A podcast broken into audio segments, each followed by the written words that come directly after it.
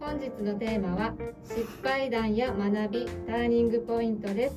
それでは MC 比嘉さんお願いします。今日もあなたにイノベーションよろしくお願いします。します。えー今週はですね、えー国頭村認定の日具水の森セラピーガイドをされております中村実さんにお越しいただいてます。よろしくお願いします。よろしくお願いします。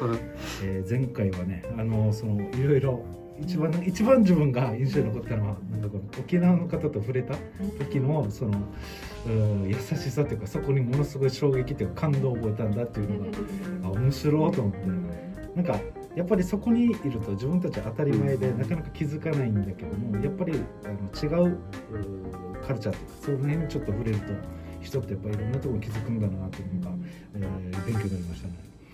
えっとまあ、本日のですねメインテーマに早速入っていきたいんですけどもまず失敗談そこをまず伺っていきたいなと思います、えー、挙げていただいたのがですね20歳代ギターの演奏を試みたが指が動かず音楽を諦めきれず10年前からオカリナを始めた。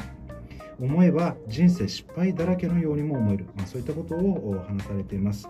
まず質問としてはですねこのそもそもこのオカリナに出会、えー出会って始めようと思ったきっかけってどういったことだったんですか？あの他の楽器もいいんですけど、はい。ギターとか、い。あの他にいっぱいありますよね。はい。でもあの癒しっていうんでしょうかね。なんか他の楽器とは違うこうあやふやな癒しさっていうんでしょうか。はい。うんそれがあったんですよね。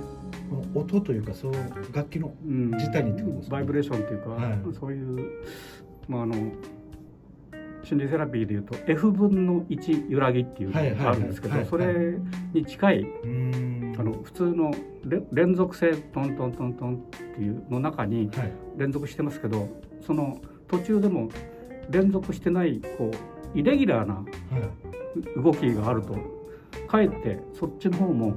あの快感になるというかへー。ジジャズみたいなもんですよ。はい。タッタッタッタッタトントントンこうなんかはいそういうこう時々こう違うのが入ってきたり心地いい違和感があるうんそうそうそうはいへ日本語で言うとあの小気味いいっていうようなね、ーはいだからあやふやな楽器じゃないですか、うん確かにさっきほどおっしゃったその揺らぎ、うん。あれってあの例えば美空ひばりさんとか、はい。えー今で言うと宇多田ヒカルさんとかはい。あの方たちのビブラートにもそれ入ってるっていう言われてはい。はいますよね、まだそういう形で聞き心地がはいはい。とてもいいっていうところからじゃあオカリナにご存知で。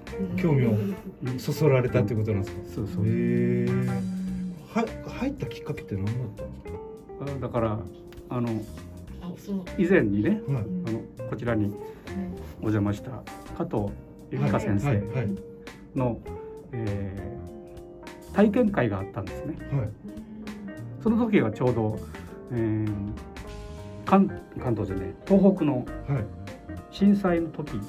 あそその前日かそのあたり。へえで10年前ですか、はい。そうなるんですけど、はい。その体験会に参加したと。えー。じゃあそれを体験会で実際吹いたり、はい。そういうのをやってあこれやってみたいっていうふうに思ったってことなんですか、な何しろあのこれをやりたかった、ね、あのフォークソング世代としては。でやれないわけでしょ？このはい。指短いんですよ。加藤先生にこう指見てあの笑われたんですけど 短すぎるみたいな。とにかく楽器でうん。演奏したいんだっていうまたよく伝わるわけですよ、あの変な言い方だけどミュージシャンになりたかった。っあーあそうなんですね、なんかか憧れるじゃないですはいそうですね。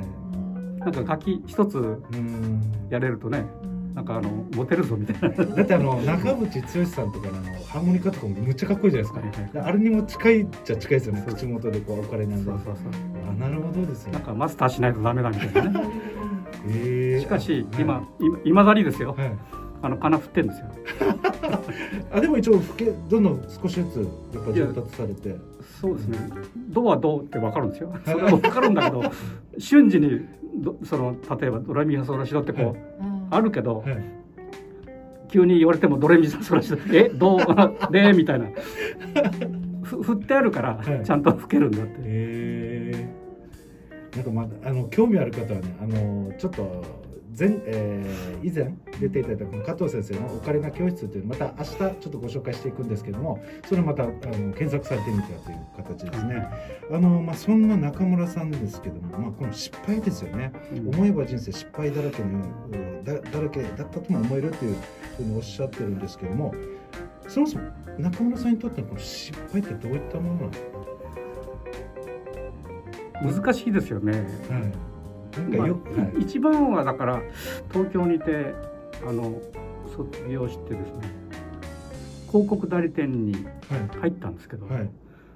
それがちょっとこううまくいかなくて、はい。あのなんていうんだろう辞めてしまった、変な辞め方してしまったので。会社自体、ううん。ん、赤坂の一等地えにー、あったんですよ、おあの大きいとこじゃないんですけど、はい。小さいところなんですよ。はい。えー。まあ、そういったところのちょっと、うん。じゃあ失敗というか。失敗っていうのがですねやっぱりうん大きい東京みたいなところに負けてしまったみたいな意識がとっても強かった。えー、あその当時は、う、うんん。でフォークソングのあのシンガーでいた人が青森出身の人だったので、はい。なんかあの頃はみんな東北志向みたいなあそうだったんですね、えー。東北志向なんなんか、えー。なんで東北東北へ行くのみたいなね歌もあったぐらいで、えー。あのなんかこう下向いてこうなんかこうなんて言うんだろうな。あの慰め合うようなねはい。あの歌ばっかり歌ってたえー。時代もあったので、そみんなねそういう。そういう時期ってあったんですよ東北みたいな。東北行けばいいんだと。なんか面白いそれでなんかはい。学生時代友達とあの青森の話して恐山っていうのがうんあります、有名な山ですよね。い板子のねはい。あれで、まあ、そういうのも好きなので、はい。スポット的な。ねあのそこ行かなくちゃいけないない。翌日行ってましたから、えー、行動力やば学生だったからね。そん。であの帰りあんまり面白くなかったなと思って青森市に行ったらその私の好きなこう戦後のはい混乱期にあたるこう闇市みたいなねはい。市場がはい。あの公設市場みたいな、はいはいはいはい。それがどドワーッとそうあの40年前ですよね。はい。40年前じゃないな。50年前ですね。ぐらいちょうど50年ぐらい近い、はい。あのいっぱいあったんでうわーなんかそそれで感動して、ここに住まなきゃいけないみたいな。そっから青森だったんですね、はい。ちょっじゃあ失敗したこととその当時のその東北志向っていうこととそのフォークソングで憧れてる方たちとももそこにいたり実際街もそういった、はいえーなんか市場で下向いて歩いみたいな雪国みたいなね。まあ、行く失敗をきっかけにっていうあれじゃないですけど、まあ、そういったことだったんだってことですね。あのその学びとかターニングポイントの中でちょっとお聞きしたいのがですね、えーまずですねあの言われてるのは22歳の時の、まあ、就職の失敗。はい。1年後は青森に移住ということで、まあ、50歳を契機に妻のふるさとえー沖縄に移住されてえーそれまでえー沖縄の存在が頭になかったというところなんですけども、うん。もう単純にこの沖縄移住して中村さんにとってどんなターニングポイントだったのかなっていうのはちょっとお聞きしたいなというところですね。あのせかせかしないでいられるっていうんですか？自分のペースではい。いられる。あなんか言葉変えたから自分らしくみたいな感じなんですね。でサロンをあのやろうと思ってたのではいそれはそれであの適当にやってたわけじゃなくてはい一番最初にやるべきものみたいな順列があるじゃないですか、はい。まず看板とか、はあのなんとか頼むとかはい。チラシ作るとかなんかあるじゃないですか、はい。それをちゃんとあの一番最初に重要なものから全部はい。あの何項目かあったのに、全部それからやっていきましたので、はい。あの全然あの慌てる必要はなかったですね。重要なことからねうんやってました。あのちょうど前前回のお話の中で、その沖縄の方に触れたりとか、あまあその街のなんていうんですかゆったり感っていうんですかね、うんまあ、えー安心感とかも多分そこの中にはいはい。交換されてると思うんですけども、まあ、そういったところでじゃあ自分らしくその、自分がやりたいことをうんやっていけるんじゃないかというところででそう実際来てやっぱ、えーやれたっていうところでまたターニングポイントになってるってことなんですか？ね。そうですね。うーん。あのやっぱりこの今、えーそのコロナがですね始まってそのえー地方集権型から地方分散に少しずつ切り替わって移住の方もやっぱ多くなってきてるっていう中でやっぱりその中村さんのこのお経験談っていうのはそのものすごく大きい、えーまあ、今視聴されてる方の一つのまたきっかけになるのかなと思いますね。はい、はい、国頭村認定ぬちぐすいの森セラピーガイド中村実さんへのご連絡先は国頭村観光協会森林セラピーで検索いただくかメールアドレス ariga10- アットマーク nisty.com